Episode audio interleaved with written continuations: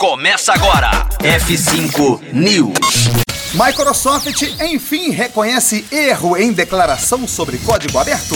F5 News. Seu clipe diário de inovação e empreendedorismo. Disponibilizando o conteúdo.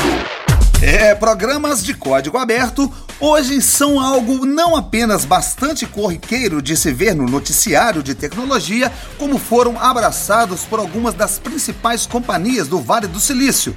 Mas não faz tanto tempo assim que essa abertura era vista com bons olhos pelos maiores nomes do mercado.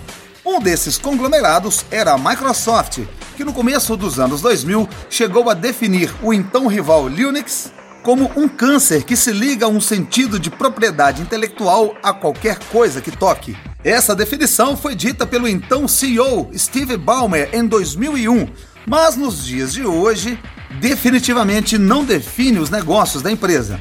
Além de ter confirmado recentemente a inclusão do Linux e do Ubuntu entre as opções do Windows 10, a Microsoft vem criando várias frentes de negócio nos últimos anos, incluindo aí softwares como PowerShell, Visual Studio Code e até do JavaScript.